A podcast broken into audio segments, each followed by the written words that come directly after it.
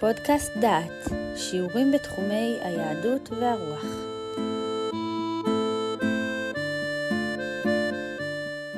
שופטים, פרק י"א-י"ב, יפתח, חלק שני. יפתח נדר בצאתו למלחמה, כי האיש אשר יצא מפתח ביתו, יהיה והיה להשם והעליתיהו עולה. לא ברור בדיוק מה הוא עשה, אבל נראה מתוך מה שקראנו בשיעור הקודם, שהוא הקריב קורבן אדם. השאלה שנשאלת היא, האם היה הכרח בתהליך הזה? האם השבועה שנשבע מחייבת אותו? האם ניתן היה ללכת למסלול אחר חוץ מאשר ללכת עם הראש בקיר ולהקריב בת? בשאלות אלה נדון בשיחה זו. דיני נדרים ידועים לנו מחומש במדבר, פרשת מטות. שם מפורש כי נדרים של אישה או של בת ניתן להפר. בתורה שבעל פה יש הרחבה לדין זה, ולמעשה יש אפשרות שחכם יתיר כמעט כל נדר בתנאים מסוימים. העיקרון הכללי של התרת נדרים קובע כי ניתן להתיר נדר אם מתברר שבשעה שנדרו אותו לא ידעו כיצד יתפתחו הדברים, ולכן הנדר נעשה מתוך טעות. מקרהו של יפתח הוא מקרה קלאסי של נדר שנדרו אותו בטעות. יפתח לא העלה על דעתו כי ביתו תצא לקראתו.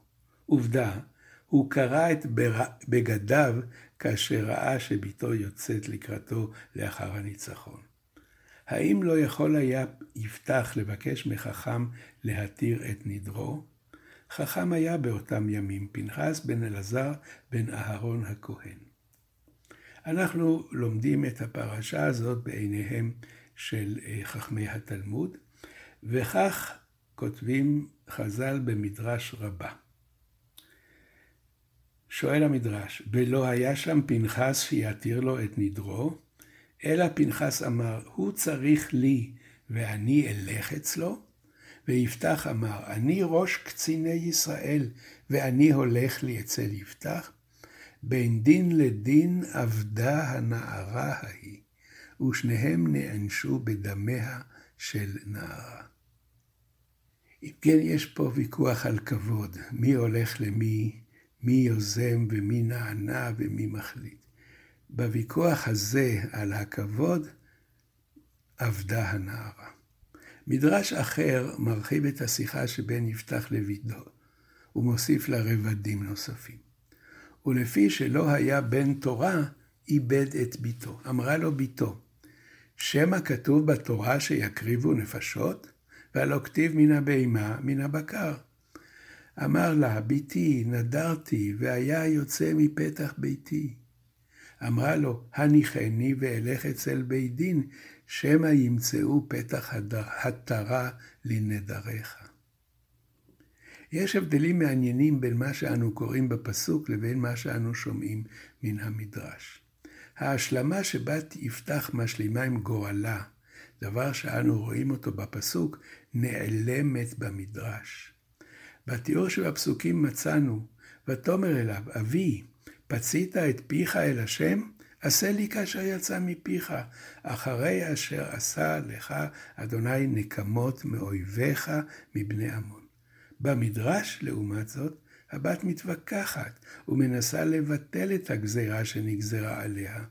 היא מנסה לשכנע את אביה כי טעות נדרו, ומנסה למצוא מישהו שיתיר את הנדר וישחרר את אביה מההתחייבות שלו. אבל הדבר חסר תועלת.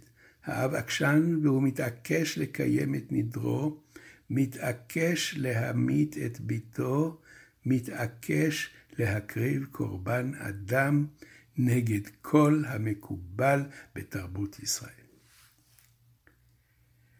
הסבר מעניין, השופך אור על הוויכוח בדבר האפשרות להתיר את הנדר, נותן רמב"ן בפירושו לחומש, בויקרא כ"ז.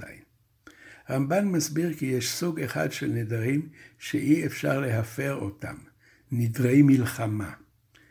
נדרי מלחמה הם משני סוגים. א', נדר שכל האויבים הנמצאים בעיר שנלחמים נגדה יוחרמו, ב', נדר שכל מי שצריך להשתתף במלחמה ומשתמט ממנה יוחרם. בדרך זו מוסבר מעשה פילגש בגבעה. באותו מעשה עולים בני ישראל למלחמה על שבט בנימין, ורק יושבי יבש גלעד אינם מצטרפים למלחמה. כעונש על כך עולים בני ישראל על אנשי יבש גלעד והורגים אותם. טעותו של יפתח, מסביר רמב"ן, הייתה שהוא חשב כי גם נדרו הוא נדר מלחמה ואי אפשר להתירו. הוא חשב כי בסמכותו לידור נדר הקשור בקורבן אדם, וכי גם נדר זה בעל תוקף. דבר זה אינו נכון כמובן, ועל כך מאיר המדרש, ולפי שלא היה בן תורה, איבד את ביתו. מה היו תוצאות הקרב בקרב שבטי ישראל? לאחר הניצחון רוצים הכל להיות שותפים לו. טבעי, מובן. אנשי שבט אפרים שלא השתתפו בקרב עוברים את הירדן לגלעד, לעיר צפון, וטוענים נגד יפתח. מדוע עברת להילחם בבני עמון ולנו לא קראת ללכת עמך? ביתך נשרוף עליך באש. טענה זו מוכרת לנו, לפני דור אחד טענו בני אפרים, אותו שבט, אותה טענה. אחרי שגדעון היכה את מדיין, מה הדבר הזה עשית לנו, לבלתי קרות לנו, כי הלכת להילחם במדיין. זה איזה עם של שבט של בכיינים, שתמיד אחר מעשה הם מגלים שהם לא קיבלו את הכבוד הראוי. תשובתו של יפתח מתגרה בבני אפרים, ומטיחה בפרצופם את האמת המרה על נאמנותם לבני עמם.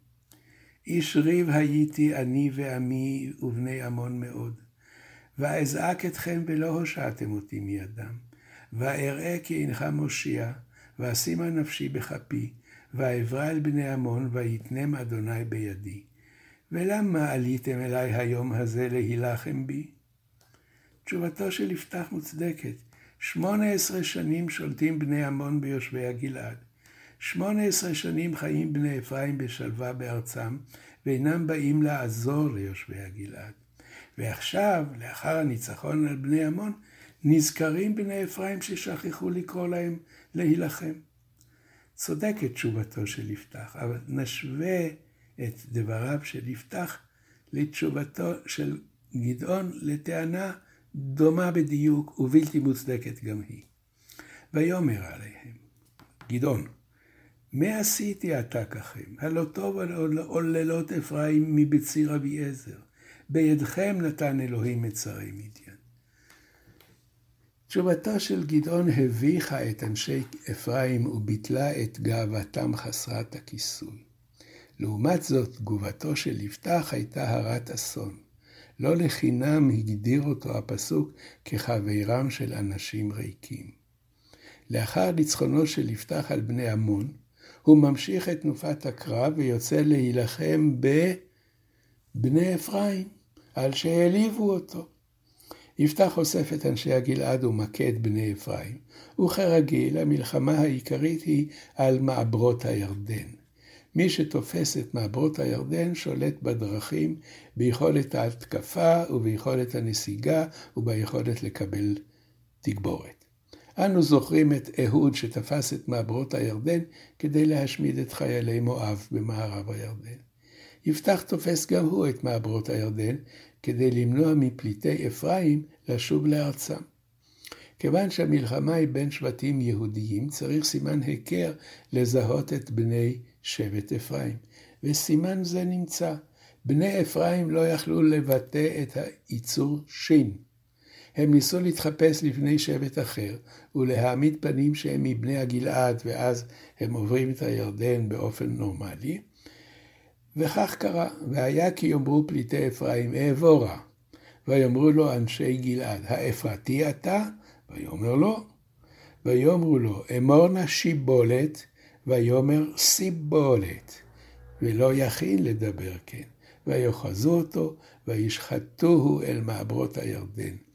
ויפול בעת ההיא מאפרים ארבעים ושניים אלף. ארבעים ושניים אלף איש נפלו בגלל יהירותו וחוסר תבונתו של יפתח. נבדוק את אישיותו של יפתח. כוחו של יפתח בפיו. יפתח יודע לנהל משא ומתן. הוא מנהל משא ומתן קשוח עם זקני גלעד, ומשיג מהם התחייבות להיות להם לראש. הוא מנהל משא ומתן דיפלומטי עם מלך בני עמון, וטוען טענות שאין למלך בני עמון תשובה עליהם. אך כשם שכוחו של יפתח בפיו, גם כישלונו בדברי פיו. בפזיזות הוא נודר נדר להעלות לעולה את מי שיצא מפתח ביתו. ובלהט הוויכוח הוא נכנס לעימות מיותר עם בני אפרים הנעלבים שלא קרא להם להצטרף למלחמת בני עמון.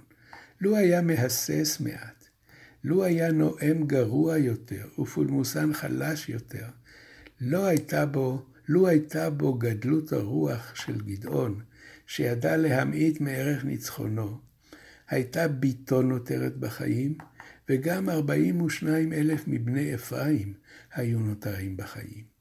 אך כוחו של יפתח בפיו הגדול, ורק בשני מקרים ניטל ממנו הדיבור. כאשר אחיו אומרים לו לא תנחל בבית אבינו, כי בן אישה אחרת אתה, אין מילים בפיו, והוא בורח.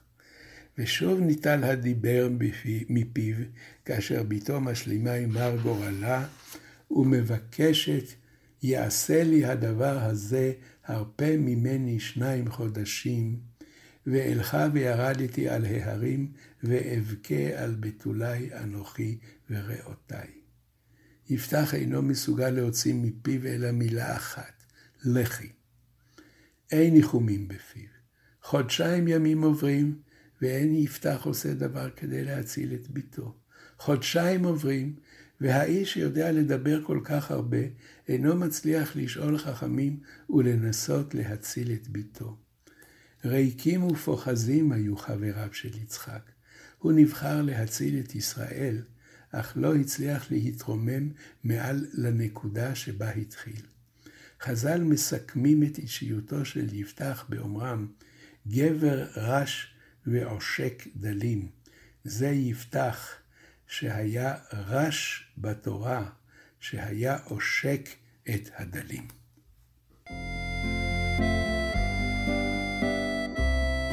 שמעתם שיעור מתוך הקורס בימי שפוט השופטים מאת פרופסור יהודה אייזנברג.